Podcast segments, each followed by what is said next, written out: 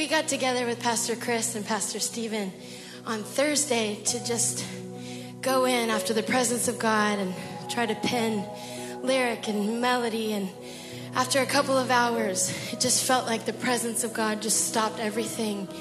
And we wrote a song called The Blessing. And it's straight from Scripture.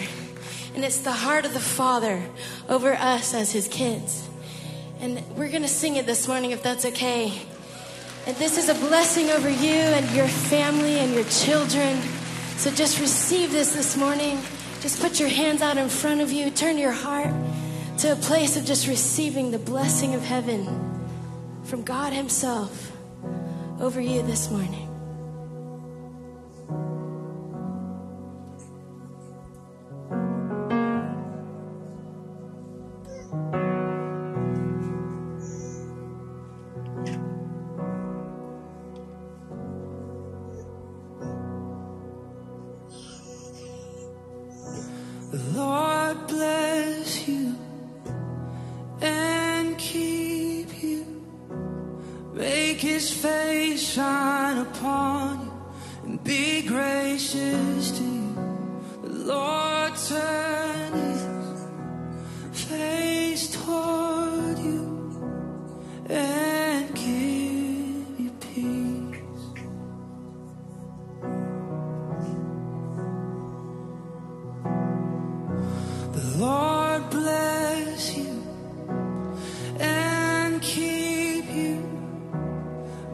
his face shine upon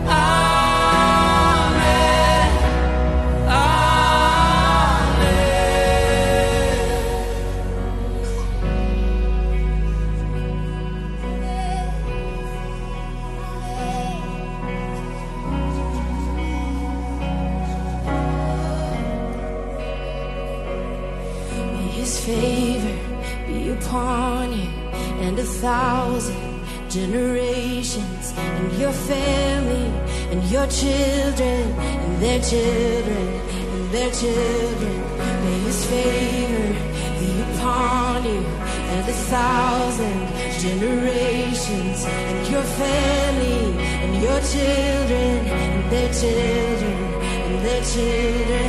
May His favor be upon you and a thousand generations and your family and your children.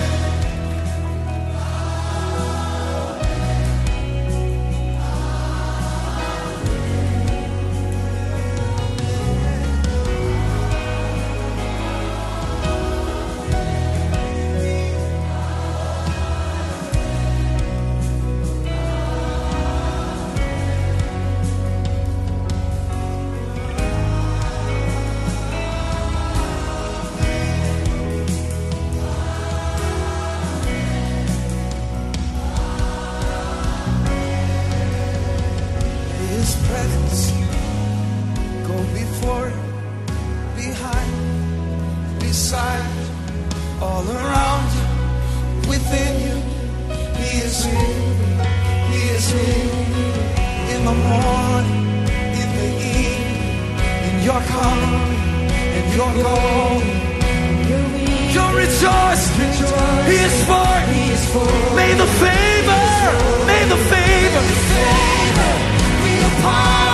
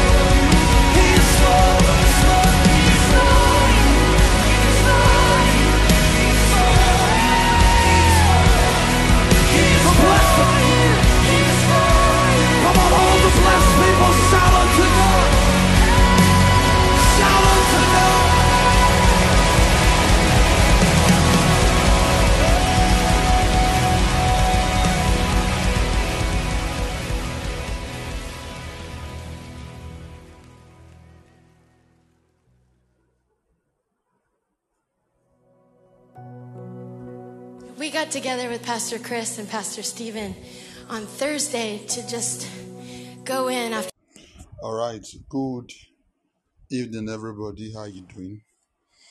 I know you are doing fine.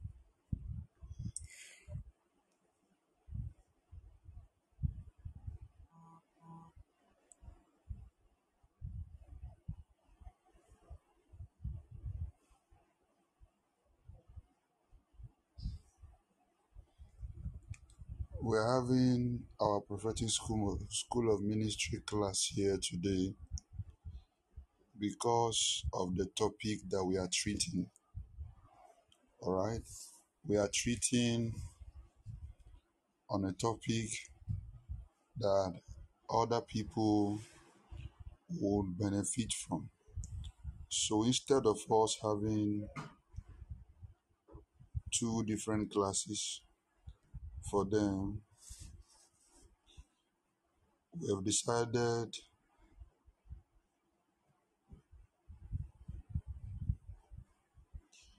we've decided to do the class here.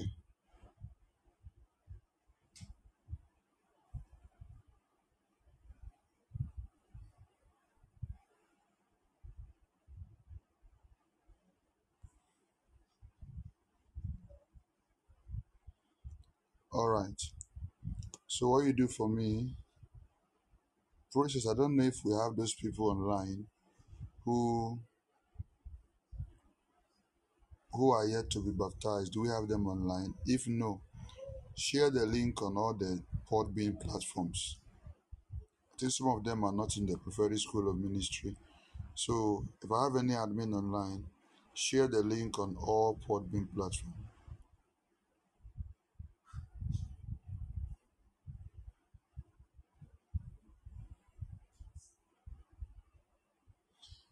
So that we can get them involved. Okay. Some people are not online, they are tired. Some are still sleeping. I don't understand. Even the ones that didn't travel, they are sleeping. You are not the one that preached. Hmm? You just sat down and shouted amen and jumped and danced, and you are tired like that. So the day we ask you to preach, we have to give you one week holiday or vacation or uh, what I don't even know what else we'll give you. We have to give you a long holiday or vacation for you to use to recover.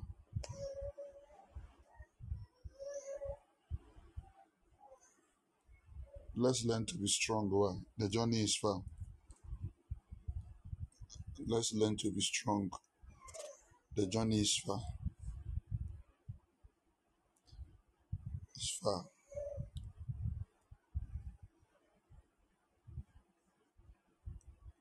All right. So who was supposed to do opening prayer to the princess?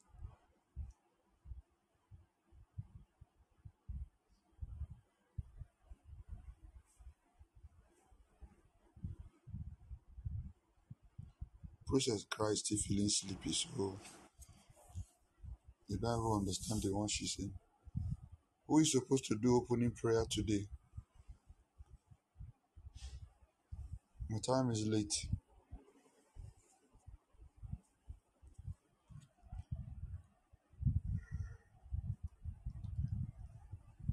This Princess thereof, she has slept?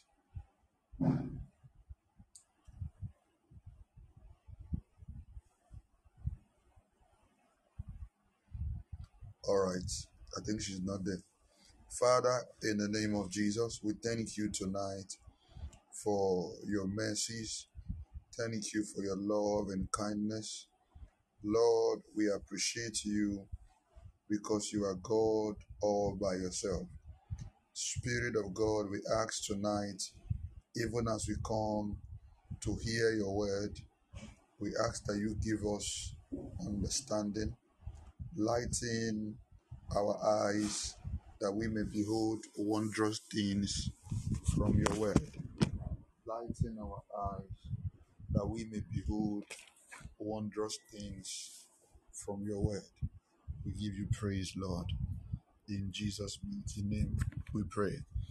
Amen and amen. All right. So, this meeting tonight is because we are still um, um, we are still having prophetic school of ministry school, eh? prophetic school of ministry class, English.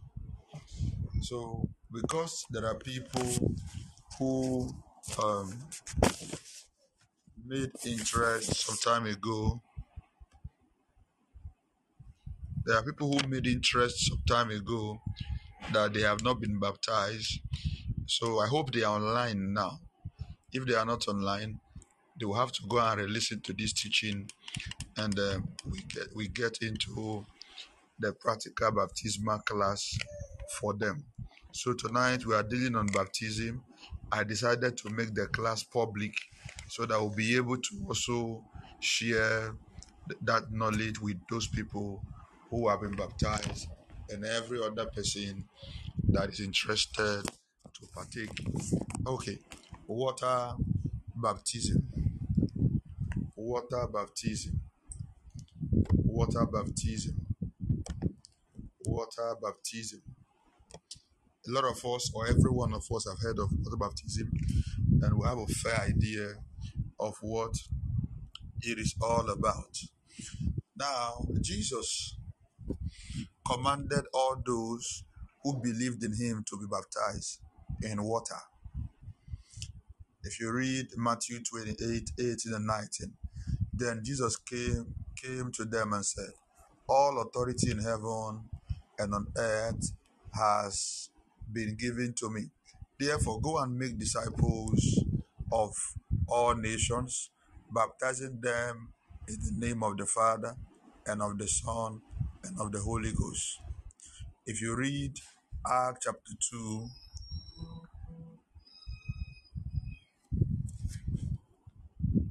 Acts chapter 2, from verse 38, we read down to 40 41. Peter speaking said like this Then Peter said unto them, Repent and be baptized, every one of you, in the name of Jesus for the remission of sin, and ye shall be saved, ye shall receive the gift of the Holy Ghost. For the promise is unto you and to your children and to all that are far off, even as many as the Lord our God shall call. And with many other words did he testify and exhort, saying, Save yourself from this untoward generation. And that they then they that gladly received his word were baptized, and the same day they were added unto them about 3,000 souls. Okay, so to be baptized means to be totally immersed. Okay, to be baptized means to be totally immersed. I spoke to us while we were talking on this topic some time ago. There are people who believe in sprinkling of water as a form of baptism. All right, in as much as that sounds nice, it is not scriptural. For those of you in the school of ministry, I've taught you again and again that you should learn to exalt scripture more than any other thing. It is not scriptural to baptize by sprinkling of water. Okay. So to baptize means to be totally immersed. When a person repents from his sin and believes Jesus died for him, before many witnesses, he or she is to be taken to water, put right under it, and brought up again. Why would Jesus command that his believers do such a thing? Why would Jesus command that um, those who believe in him do such thing? In fact, it looks strange. Now, these are truths, true stories. Some of you might have heard, some of you might have experienced. I've heard of people who drowned during baptism. Okay? I've heard of people who drowned and they died during baptism. Some of them, their dead body was not found anymore. So, are we going to say that the Lord took them through baptism, or what do we say that the problem now is? That's a question for another day. Okay. So, to understand water baptism, we need to look at certain things. Understanding water baptism is all is all about the key to victorious and liberated Christian life. The act of going under the water and rising up from it again is a picture demonstrating what has happened to the Christian believer. All right? Please be paying attention to what we are talking about. If you are taking notes, please do well to take your notes very well. Okay? Now, reason why every believer should know this topic is that every believer, all right, if you are born again and baptized, you can baptize anybody. Every believer, let me repeat, if you are born again and you are baptized, you can baptize anybody. So, um, who do I have on the class now? Um, Sister Bridget, are you baptized?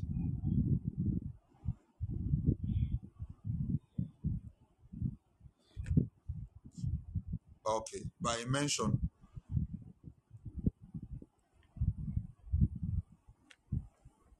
Okay, and you are born again, right?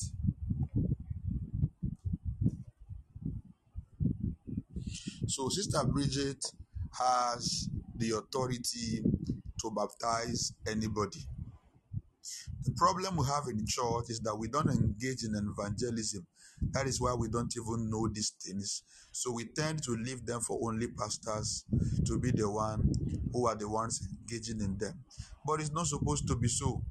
If you go out for evangelism as a Christian and you gather souls, and it happens to be a place far from your church, and it happens to be a river close by, the next thing you do is to get them to the river, teach them the simple word of baptism, tell them the importance, take them down to the river, baptize them, and that's all. So we leave all the work for church, leave all the work for pastors, leave all the and at the end of the day, we now get before God on the last day, and God is showing, telling you, Show me your reward. You now realize that you pushed your reward to your man of God. It is not good. It is not good. That is why everybody should be discipled so that we can baptize people, we can teach people, we can win souls, we can be able to give people communion pray for the sick, and a whole lot of things. So the act of going underwater and rising up from it again is a picture demonstrating what has happened, not what will happen, what has happened to the Christian believer. Okay? All right. Four stages of Christ's work pictured through baptism. The four stages of Christ's work picture number one, he died. He died, and I died in him. Okay? I was not there when Jesus died. But baptism is a statement, is a ritual that helps us understand, believe, and become a party to something that has already happened. Romans chapter 6. Since we are on Podbean, I'll be glad if somebody can be getting my scriptures on the screen. I will love it. NIV. Romans chapter 6, from verse 6 to 7.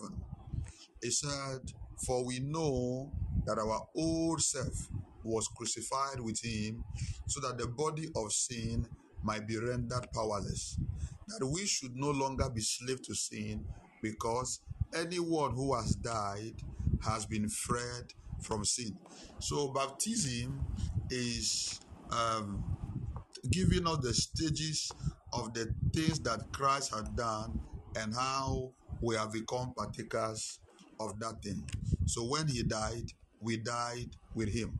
Number two, he was buried and I was buried with him. He was buried and I was buried with him. Romans chapter 6, 3 and 4.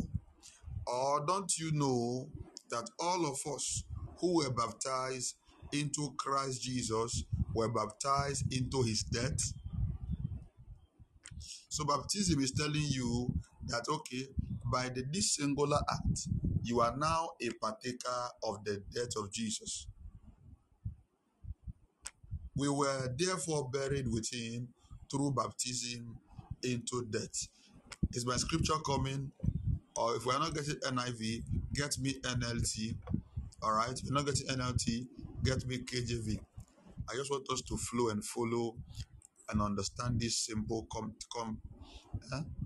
com what concept. Oh Jesus, this concept I almost com compassed. English in the evening is very expensive. Number three, are we still following? Are we still following?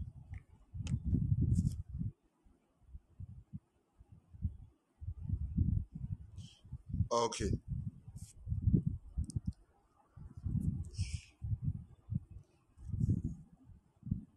All right. Number three, the scripture you are giving now, me, I've left there since.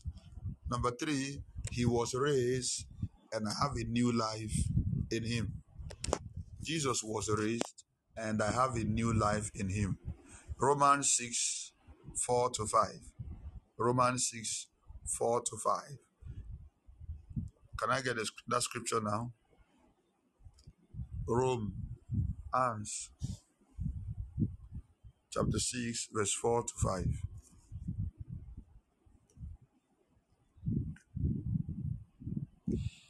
Therefore, buried with him through baptism into death, in order that ju- just as Christ was raised from the dead through the glory of the Father, we too may live a new life. If we have been united with him like this,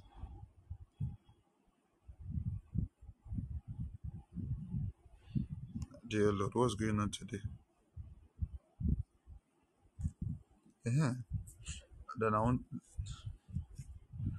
All right, Romans 6 4 to 5.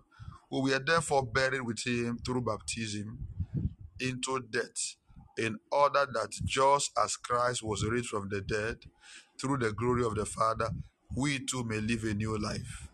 If we have been united with him like this in death, we will certainly also be united with him in resurrection. So the third thing baptism uh, signifies is that he, he was raised and we too were raised. So you see, you are taken, you are put under water, all right? So you are dead and you are buried and you are brought out of the water. So you were raised again with him. That is what it signifies. Number four, he ascended and I ascended with him.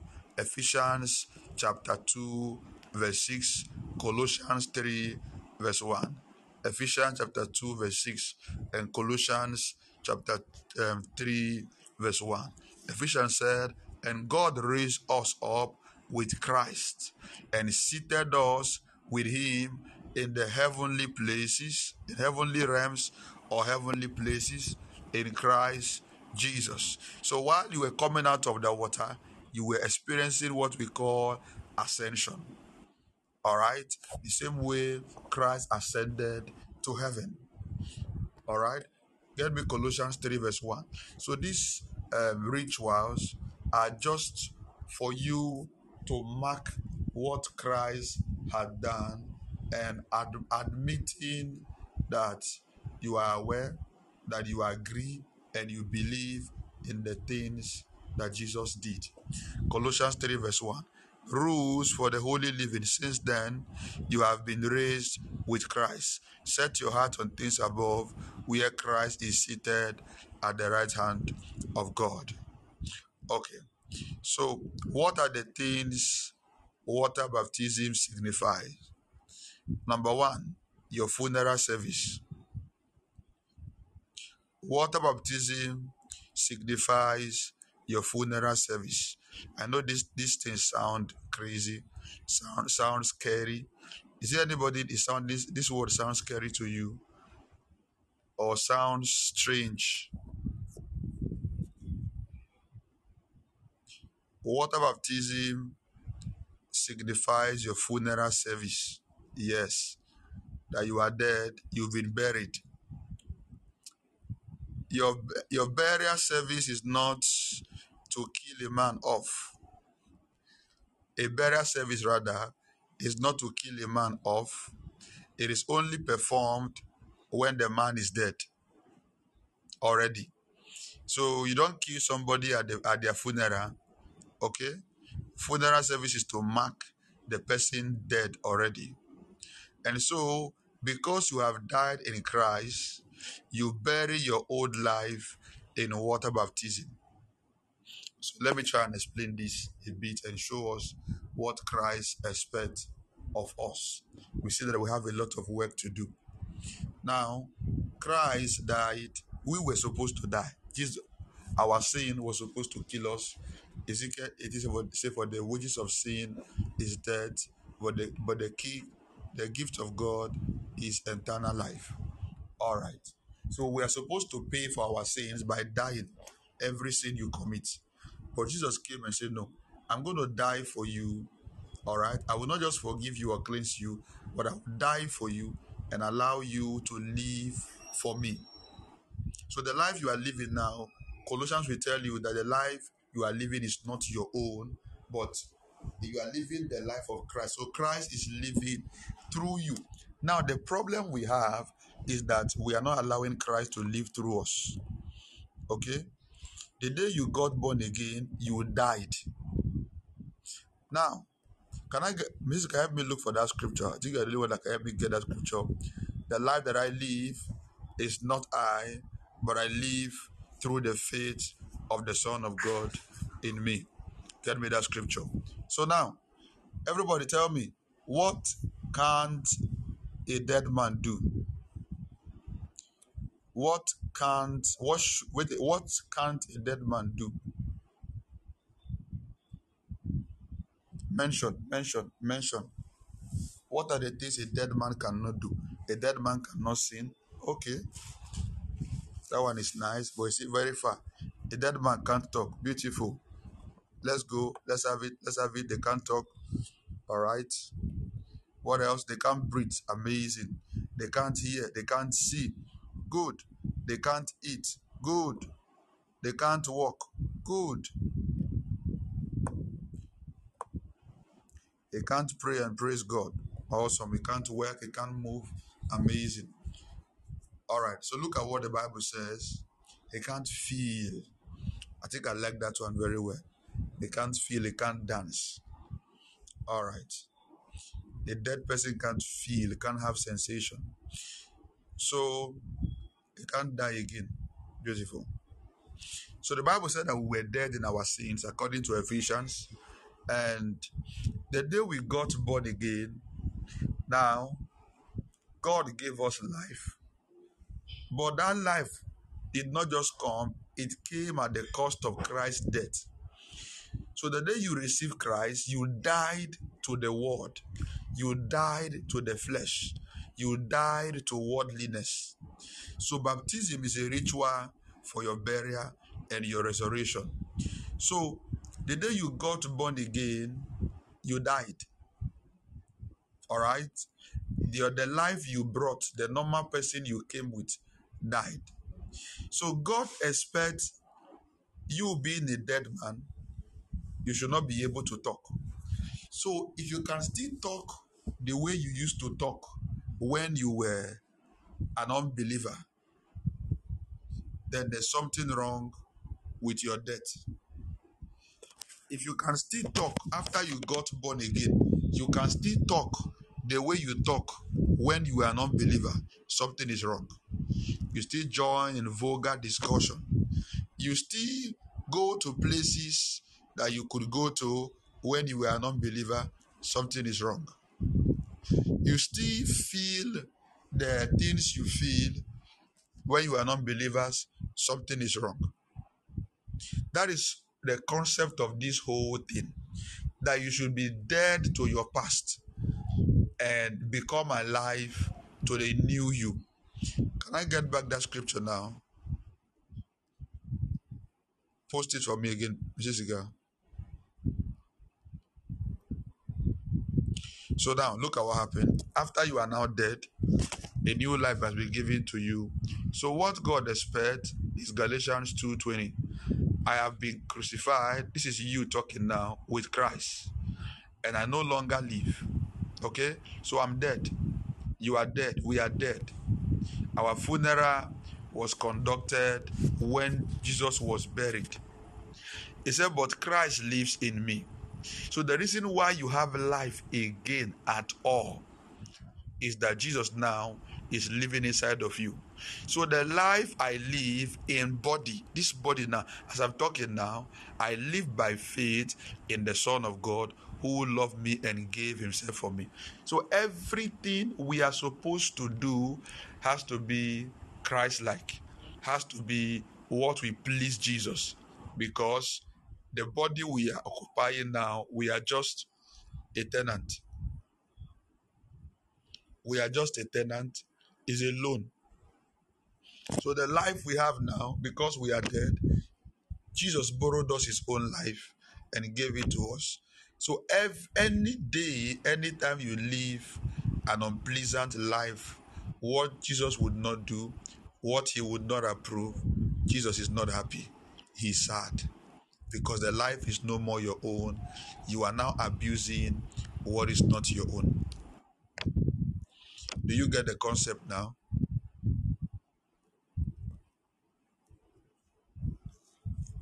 So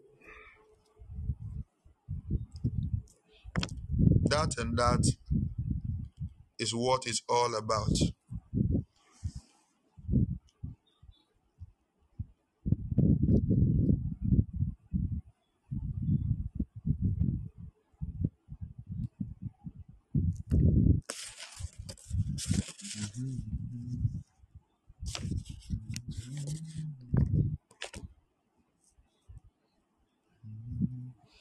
All right, everyone, can you hear me?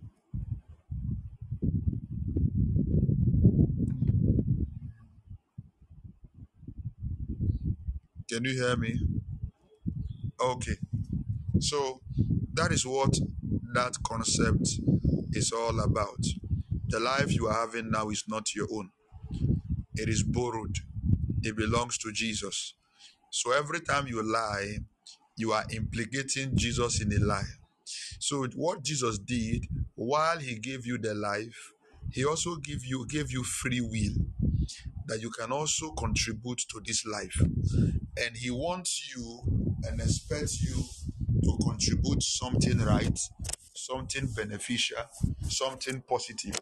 So the Bible will say something like our body is the temple of the Holy Ghost. Jesus lives inside, the Holy Ghost lives inside. So I have one question for you. What have you been involving the Holy Ghost in? What have you been involving Jesus in? That is a question for you to answer. What have you been involving Jesus in? He's living in you. What are you doing with your body? So, number one, baptism is your funeral service. Number two is your resurrection to new life. Baptism is your resurrection to new life. So, you rise out of the water, demonstrating and declaring you are a new creation in Christ. Romans chapter 6, 8 to 11. He said, Now, if we died with Christ, we believe that we will also live with him. For we know that since Christ was raised from the dead, he cannot die again. Death no longer has mastery over him. The death he died, he died to sin once and for all. But to the life he lives, he lives to God in the same way. Count yourself dead to sin, but live to God in Christ Jesus. Okay. Now let's on let's get into certain principles so we get grounded on this issue. It is important we understand that there are two kingdoms. There are two kingdoms that are in existence. Colossians chapter 1, verse 13 says, For he has rescued us from the dominion of darkness and brought us into the kingdom of the Son he loves. He has rescued us out of the kingdom or the dominion of darkness and brought us into the kingdom of the Son he loves. Every man and woman born in the world is born into the kingdom of darkness. If you are following me, let me know. I have not lost you. Let me know I still have you.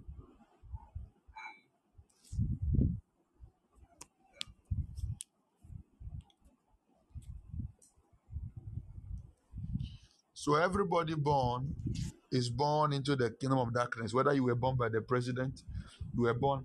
That's why I told us yesterday. For those of us who followed the the vigil yesterday, that the most successful man that has not known Jesus is living a wasted life. I didn't understand this all these years.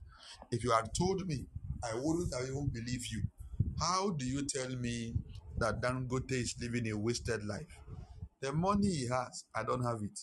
The money he has, all my village people together don't have it. So how do you tell me that Dangote is richer, is uh, does not have a life with all the money he has? Ah, that doesn't make sense. But the things of the spirit does not make sense to the natural man. So every man and woman born into this world is born into the kingdom of darkness, born slaves of the dictator, Satan. There is no way out of this kingdom except by death. Okay?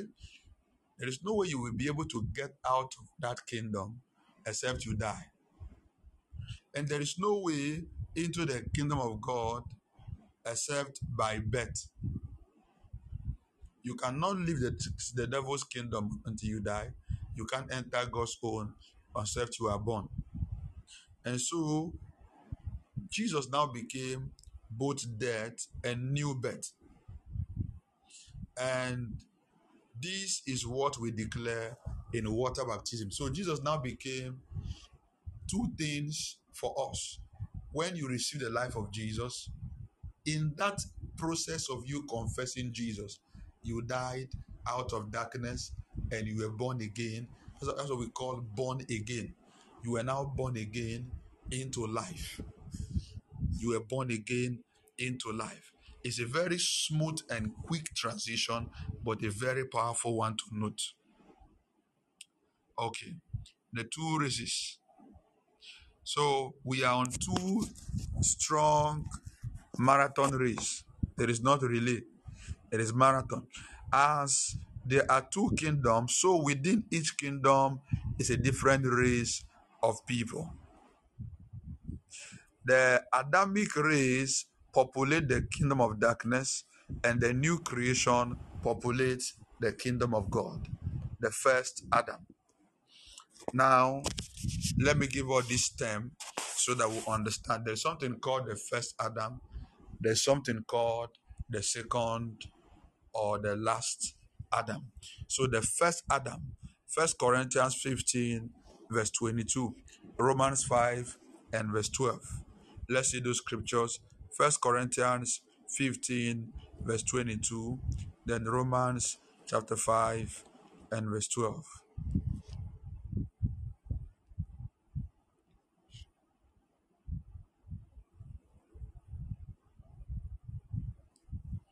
Kole baraha shadi branasis. First Corinthians 15, 22, Romans 5 and verse 12.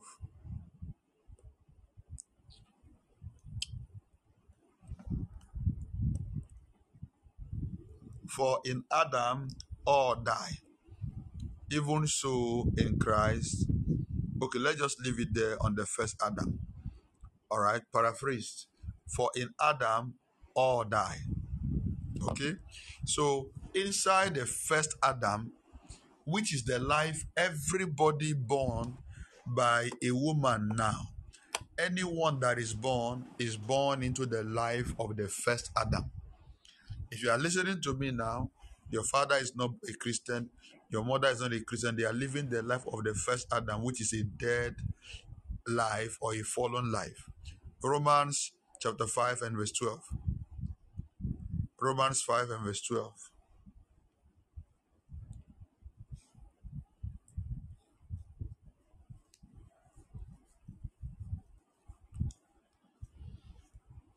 Oh dear Lord, let me get my Bible. Way this thing is coming slow. I want to close this meeting on time. It said, Death through Adam, life through Christ. Just as once, just as one sin entered the world through one man, the death through sin, and in this way death came to all men because all sin. So Adam had implicated every living being by the reason of the mistake he made. Now, if you go to a Samsung manufacturing company and you buy a Samsung X2, X5, whatever series it may be, that one phone happens to be a prototype or copies of a prototype. All right, one was made, and that record was used to duplicate others. The same way, Adam became a prototype for every human being. So, as Adam sinned, that prototype was corrupted, and as every man begin to reproduce, the same corruption begins to follow. So, God needed something to do to correct this corruption and to snatch men out of it. Okay. Adam was the father of us all, the entire human race. Adam's sin alienated us all from God. Because of his sin, we all inherit his rebellious and diseased nature and became subject to death. Adam's offsprings are called the Adamic race.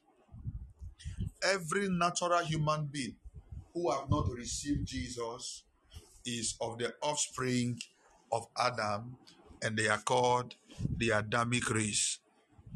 All right, let's look at number two, the last man. The last man. Romans chapter 5 and verse 6. Romans chapter 5 and verse 6.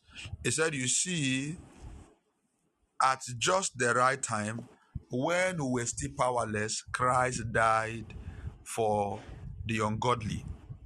At the right time, when we were still powerless. Why are you adding verse 12? Romans 5, verse 6 only. Christ died for the ungodly, which was talk- talking about you and I. Okay? So there was no way God could change the fallen Adamic race. He had to put an end to that race and begin a new race of humanity. Jesus was the last Adam. He came as the last born of the Adamic race and the firstborn of a new race. So, all we are talking about now is telling you why Jesus died. So, Christ had, don't forget that Jesus is God, okay? But he had to be born of a woman so that he can carry the nature of Adam. He had to not die as a human being so that he can bury the nature of Adam. He had to resurrect out of the grave so that he can bring on a new nature. Paul gave this um, illustration like this. When you take a maize now, beans or rice, you put it in the ground, you plant it, or yam. What happened? If you dig it out after some days, it has it, it is dead and rotten. Okay, it is dead and rotten. But when you give it time, from that rottenness and that deadness, it will now begin to regeminate and bring on a new life. So it is not the one you put in the ground that comes out. Something has come out bigger, better, fresher, and sweeter. So Paul will say something like, except a corn of wheat falleth to the ground and dies, it abided alone. So Christ had to come as the last Adam, following the, the race, the lifestyle of Adam. Everybody will be asking. So if Christ is the last Adam, so what did Abraham leave us? What did Moses leave us? What did Elijah leave us? All right. Now, they had their own system of salvation in that era. Their system of salvation was believing God directly. Nobody died for them. There was no salvation. There was nothing. They have to work out their own salvation practically. That was why they were given Ten Commandments. But when Christ came to us, we no more need Ten Commandments to live. We were given two commandments love the Lord thy God and love your neighbor as yourself. But Christ said, I did not delete the Ten Commandments, I still put all of them inside this. If you kill somebody, you will still pay for the consequences that comes with it. I hope somebody's getting it.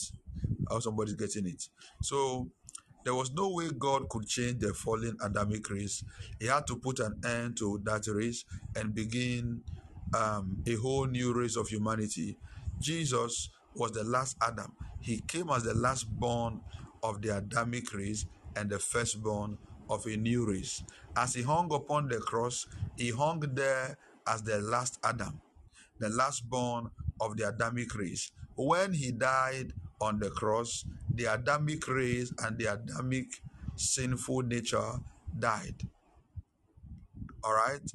The same thing when he was buried, the Adamic race was buried, but when Christ resurrected, the Adamic race was not resurrected. It was a new person. It was a new system. It was a new culture. So anybody who have not received Christ have no experience of these things, no matter how rich they are, no matter the position they occupy. They have no experience of these things. So God put to death the fallen creation. In him, the Adamic race died in Christ. The second man. The second man. First Corinthians 15 and verse 22.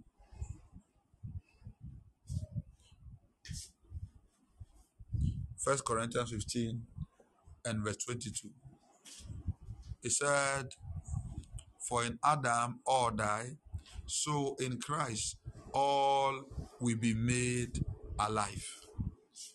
In Christ, all will be made alive. Jesus came as God's new man through which a new race would be created. Jesus was raised from the dead not as the last Adam, but as the second man, the head of the new creation. You read 1 Corinthians 15, 45 to 49, 1 Corinthians 15, 45 to 49, it says, So it is written, the first Adam became a living soul, the last Adam, which is Christ, a life giving spirit.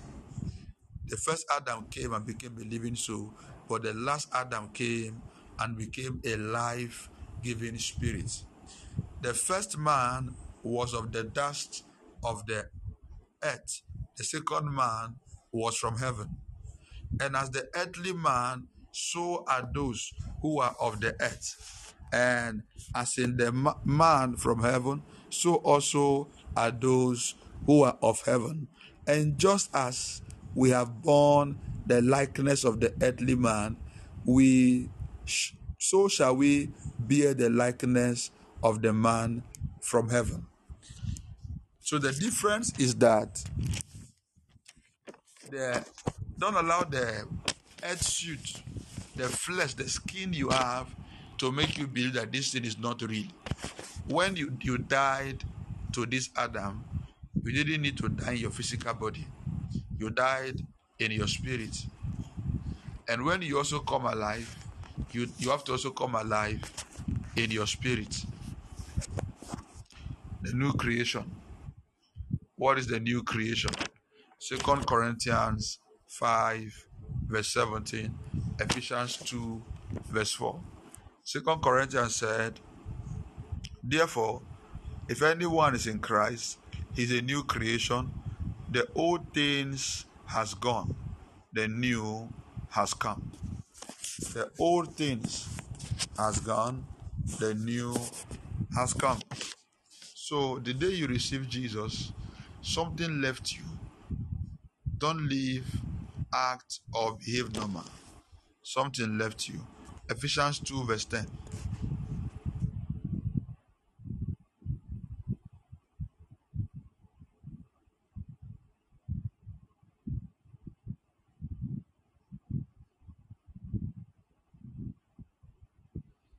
Co-laborers. Ephesians 2, verse 10. For we are God's workmanship, created in Christ Jesus to do good works, which God prepared in advance for us to do. In water baptism, we declare to all our friends and acquaintances that we are no longer part of Adam's race and the kingdom of darkness. We are a new creation in Christ, belonging to the kingdom of God. If your friends were people who drink, who smoke, the day you receive Jesus, the day you got baptized, you are telling them, hey, I'm done. I'm no more like you. But if after you got baptized, suddenly you are now drinking, you are now smoking, you are abusing the baptism and the life that you have received.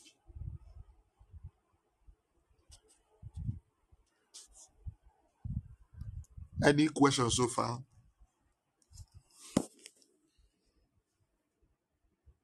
Any questions so far?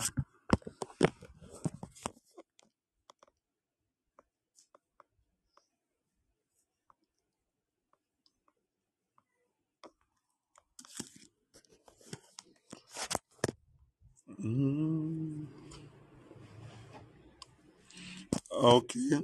Somebody say, I am clear, like a clear TV station. All right. So for those of you who are not have not been baptized or who didn't know on this topic, who have not gone through this topic, do you understand it now? Why you are you are baptized, let me know. For that's the main reason for this class. We brought it on board so that when you are being baptized, you know what you are doing. Marvelous. Okay. Since you don't have question, I have a question. Since you don't have question, I have a question. Can a believer go to heaven if they are not baptized? That's my question. Papa, can you rebaptize? No. The only reason you should rebaptize is that the first baptism is not by immersion. You were, it was by sprinkling of water. What water the word baptize means to be immersed. So water baptism is to be immersed in water completely, not to be sprinkled with water. All right. Jesus gave us the perfect example of baptism. Let's see if we can see that scripture. Matthew chapter 3. One baptism is enough. You don't need two. Let's start from verse 13. Matthew chapter 3, from verse 13. Then Jesus came from Galilee to Jordan to be baptized by John. But John tried to deter him, saying, I need to be baptized by you, and do you come to me? And Jesus replied, Let it be so now. It is proper for us to do this for all righteousness. Then John consented. Verse 16 And Jesus, as soon as Jesus was baptized, he went up out of the water. At that moment, heavens were open, and he saw the Spirit of God descending like a dove and alighting upon him. Okay, so even Jesus, our perfect example, was baptized. Jesus, our perfect example, was baptized. He gave us a command in Mark chapter 16. Let's read Mark 16 from verse 15. Mark 16 from verse 15. He says, He said unto them, Go into all the world and preach the good news to all creation. Whoever believes and is baptized will be saved, but whosoever does not believe will be condemned. And those signs will accompany those who believe in my name. They will drive out demons, they will speak in new tongues, they will pick up snakes with their hand. And when they drink deadly poison, it will not hurt them at all. They will place their hands on sick people and they will get well. All right. So, water baptism is what it is. No, let- let's get to my question now, and we are done. Since we don't have question, can a Christian go to heaven without water baptism? I want scriptural, logical, and technical explanations. Mrs. Ika says yes. You will explain. So if you say yes, let me see you. You will explain. Oh, today, not today. Today be today. Hmm. With all the scripture we read and with all the teaching, somebody is saying you can go to heaven without water baptism. Can a Christian go to heaven without water baptism?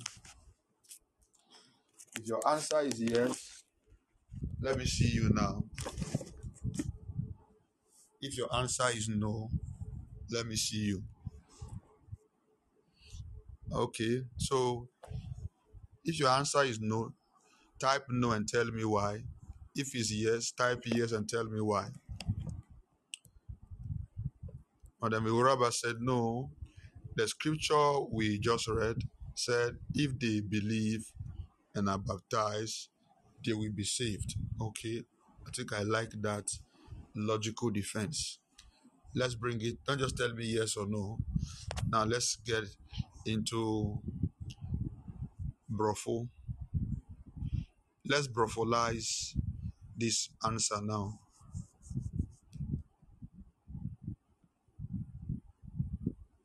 In case you are listening to this teaching later, whoever it is, and you don't know what brofolize mean, brofolize is the Hebrew word for brofo.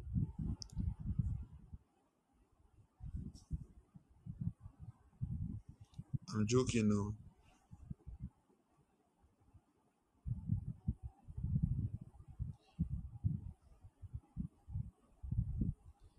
Okay, Mrs. Ika, what you are posting, can you explain what you are posting? Everyone, get give me your answer. Give me your answers. I'll just take few, and we are done.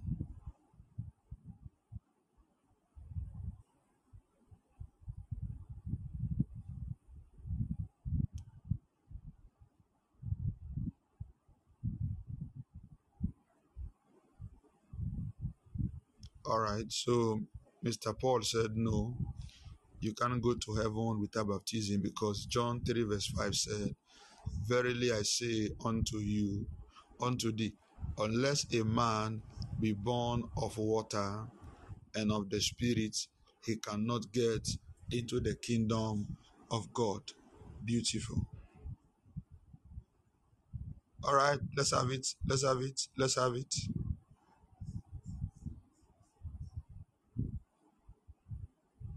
Sir, with Jesus, with the thieves on the cross, I don't understand.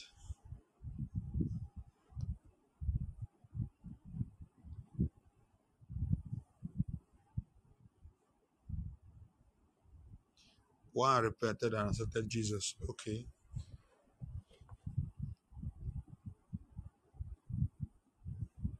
This is guy just posting epistles. You're not giving us any explanation. He was not baptized. Eh. So how are you sure he was saved? Or he went to heaven?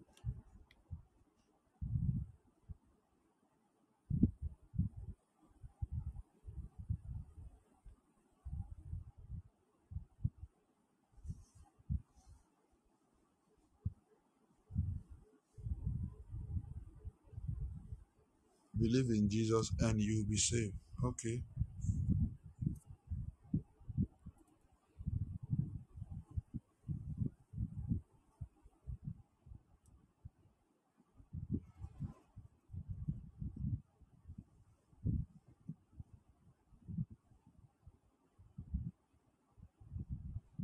Mm,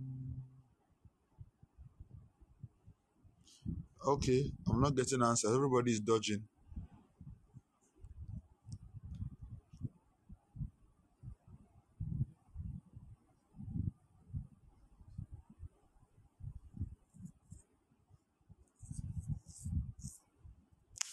All right.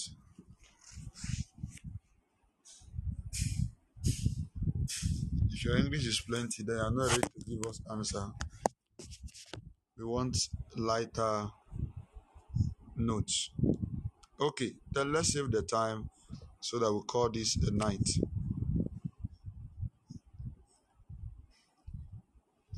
Can a, belie- a believer go to heaven if they are not baptized?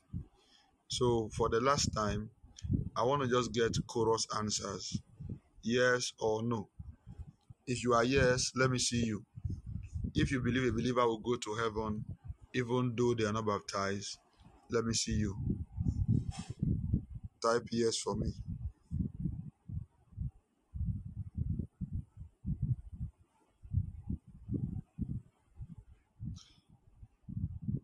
Or the no, hold on, I will get to the no. Let's count the yes first. How many yes?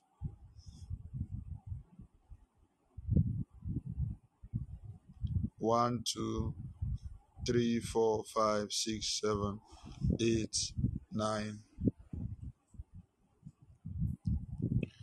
ten. Ten people said a believer will go to heaven without baptism. Hmm. Another person joined. It's like all these people they have not been baptized. They are looking for a way to escape and go to heaven. They're looking for shortcuts.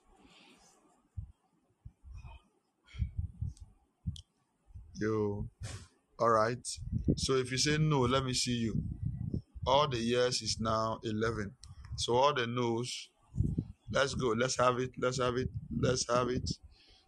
One, two, three.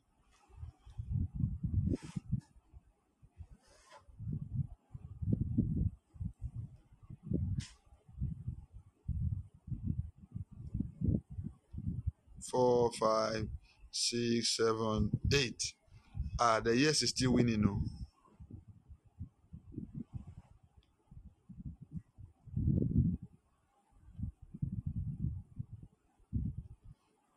Nine. The yes got 11, the no got nine. So the rest of you who don't belong anywhere, please, are you going to heaven or we should ask you question about hellfire if that is where you belong? Maybe we should ask you about hellfire since you are not saying anything about heaven. Sitting on the wall, if the wall break, where, where you will fall into, you will not like it to. If that wall break, where you will fall into, you won't like it at all. So the better you walk into one place, the better for you. Now let's examine the scripture that we quoted earlier, and I'll give us an answer. Mark chapter 16. You see, some of you now, you, you don't belong to a school of ministry, so you didn't learn Bible interpretation. Okay? So um you might you might just get a, a glimpse of what it is, but not full. Mark 16, let's take from verse 15 down. He said, And he said unto them, Go ye into all the world and preach the gospel to every creature. He that believeth and is baptized shall be saved, but he that believeth not shall be damned. Verse 16, verse 17, and this sign shall follow them that believe. In my name they shall cast out devils, they shall speak with new tongues. Okay. So with this scripture, he that believe and is baptized shall be saved. With this scripture, do you still believe and agree that anybody who is not baptized will go to heaven? If you still believe, let me see you.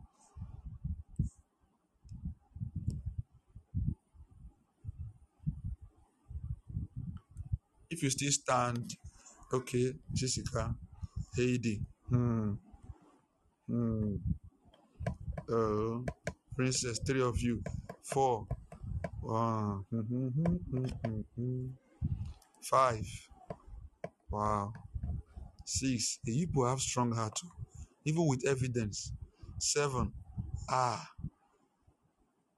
okay. You people have strong heart, man. Just that they have now reduced from 11 to 7. Some people have the camp from NDC to NPP. Eight. Okay, they are eight now. Some have now decamped to another political party. Nine. Okay, they are growing confidence little by little. All right. They are now nine. Okay. So the other group, do you still agree? Do you still stand that if you are not baptized, you will not go to heaven? Let me see you. If you still stand and believe that if you are not baptized, you will not go to heaven. Let me see you. Come now. All right. One, two, three, four, five, six, seven, eight, nine, ten. Wow, like the way the number is growing. 11, 12. Ah, Madam Angela, where do you belong? You joined, you joined the two group. 12 now. Wow. Those of you on the fence, you are seeing evidence. Can't you join one side now? Oh, dear Lord. You see the evidence on ground. Okay. Now, let's re examine this scripture first of all before we now go into something. Mark 15, 16, 15, and 16. And he said unto them, Go ye into all the world and preach the gospel to every creature. He that believe and is baptized shall be saved, but he that believeth not shall be damned. Verse 17. And this sign shall follow them that believe. Okay. So you notice that suddenly Jesus began to omit baptism from, from his statement. Okay? Suddenly he began to omit baptism from his statement. He said, He that believeth and is baptized shall be saved. But he that believeth not, he did not say, and that is not baptized will not be saved. Okay? Verse 17 now came and said, And this sign shall follow them that believe, not those who believe and baptize, those that believe. In my name they shall cast out devils, and they shall speak with new tongues. So Christ is saying that baptism is important, but it's not the way to heaven. The way to heaven is to believe in the finished work of Jesus. All right? Don't forget, how do you get born again? How do you get born again? Romans 10. Okay, let's go to the simple scripture, John 3 16. John 3 16. For God so loved the world that he gave his only begotten Son, that whosoever believe in him should not perish, but have everlasting life. So there was no condition of baptism. No. You get born again by believing in Jesus, not by baptism. All right? Not by baptism. Romans 10. Let's go from verse 9. Romans 10 from verse 9. That if thou shalt confess with thy mouth that the Lord Jesus, the Lord Jesus, and shall believe in thy heart that God had raised him from the dead, thou shalt be saved.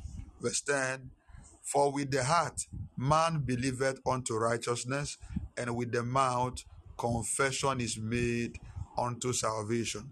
So, how do you get born again? By confessing Jesus and by believing. By confessing Jesus and by believing. Like Heidi rightly gave an example, the thief by the cross. The Bible recorded that Jesus said to him, This day you will enter into with me into paradise. In quote, heaven. Don't forget the word there in quote. Paradise is not heaven. It's a waiting place for every believer. All right. So in quote, heaven. In quote, heaven. So the the thief got born again by believing in Jesus. There was no time for communion. There was no time for baptism, and yet he made it into the kingdom of the Lord Jesus.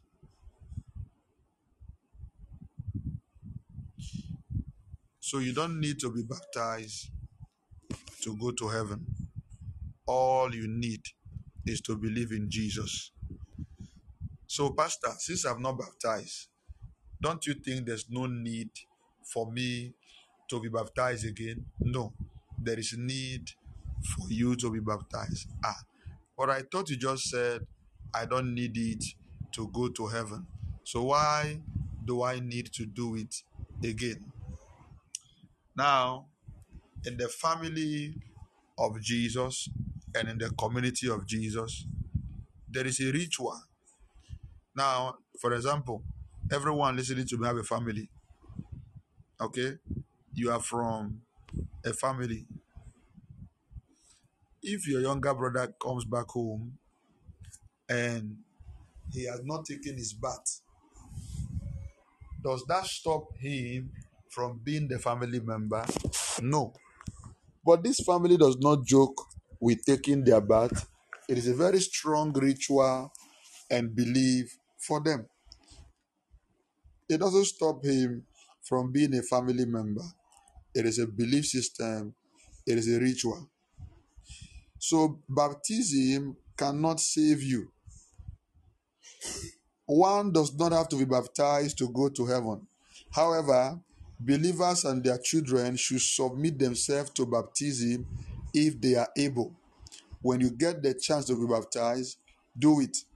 God commanded that we should be baptized, but our baptism, which is the visible expression of what God has done for us, that is God's grace, is not the saving power, but is rather the divine authentication of God's grace. So, baptism is not the saving power, it's an authentication, it's an acknowledgement that you agree and identify with what your master, your father, and savior has done. The sum of the scriptures teach us that baptism is not our testimony to God about what we have done for Him. Okay?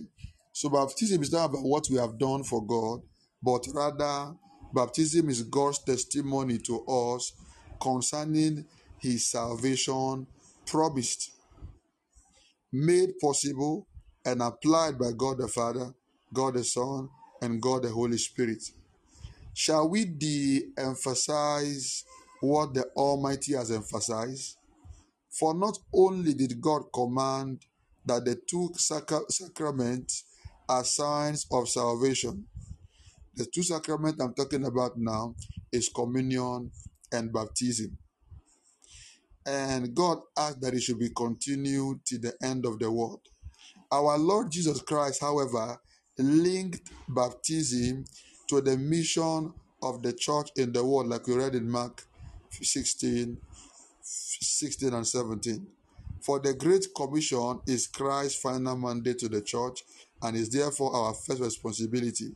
We are not only to make disciples of nation, nations, but the disciples should be baptized in the name of the Father and of the Son and of the Holy Spirit. But we are back to our. Let's get back now to the reading. If all of these things are now the things Christ have made available, and all and all and all of that, do we need to be baptized? Let me bring your mind back again to those of you who follow, who have been following School of Ministry, have taught us about salvation. And we read the book of Ephesians, chapter 2, which said, Ye are saved by grace. All right? You are saved by grace through faith. And that is not of ourselves. If you need baptism to be baptized, to be uh, born again, or to go to heaven, it simply means you are the one saving yourself. It is your work that is saving you. If you don't get baptized, God cannot do anything for you. But that is not how it works. If you read Acts 16, verse 31, believe in the Lord Jesus Christ and you shall be saved. The Bible also command baptism. Note it. We are not de-emphasizing baptism. The Bible also command baptism. Okay? But baptism does not save us from sin. It is an acknowledgement of what Christ had done. You are agreeing and acknowledging of what Christ has done. Communion cannot save. As much as baptism cannot save you, communion cannot save you. It is not even our faith that saves, only Jesus saves. Faith is a gift from God made possible by the grace of Christ, whereby we lay hold of the promise offered freely. Baptism is God's sign of marking you out, bringing you in, and cleansing you from sin, a symbol of doing that for you. So, the thief on the cross, as an example,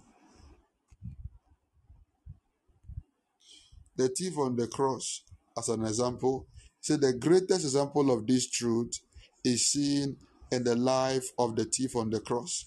Did this man who repented and believed in Jesus as God and Savior go to heaven? He was not baptized. Furthermore, we could never join in with the Christian community. He would never take communion, but he was as much as a member of the body of Christ as any member of the church today. The circumstances, however, were not the norm, but the exception. The norm is seen in many other places in the New Testament. Let's read Acts chapter 2, verse 28. And Peter said to them, Repent and be baptized, every one of you, in the name of Jesus Christ, for the forgiveness of your sins, and you shall be saved. So, baptism is important, it is necessary. But if a believer did not get the chance to be baptized, it will not stop that believer from going to heaven. Selah.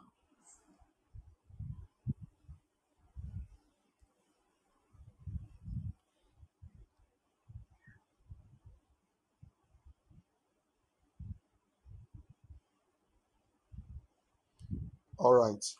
So that is it for baptism. Don't say, I won't get baptized or it's not important. It is. Okay? It has its own role to play. But that is not what guarantees you heaven. Is that okay?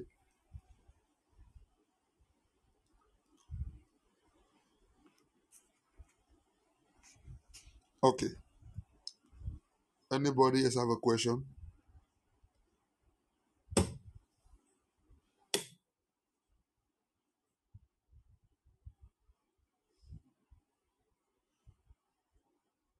I guess no question. Father, we thank you for your word of wisdom tonight. We thank you for knowledge. We thank you for understanding. We thank you for the truth of your word. Father, we thank you. We would have been lost without scriptures. We would have been lost. Damn, not good. We would have been lost. But Jesus saved us in his infinite mercy. He saved us. Father, thank you for saving us through your Son. Thank you, Lord. Thank you, Lord. If there be anyone online or listening to this teaching that is not saved anywhere, anytime, Lord, capture them by your Spirit and let them be saved. In Jesus' name, we call it down. Amen. Amen. God bless you. Don't forget church without walls in the morning by 5 a.m. It will be impactful. Get positioned, get connected, so that I'll see you there. God bless you. I love you. Have a good night, and bye bye. If you have not joined Prophetic School of Ministry, you still have room to join. We are still dealing on basic issues. I think by next week we should be delving into weightier matters.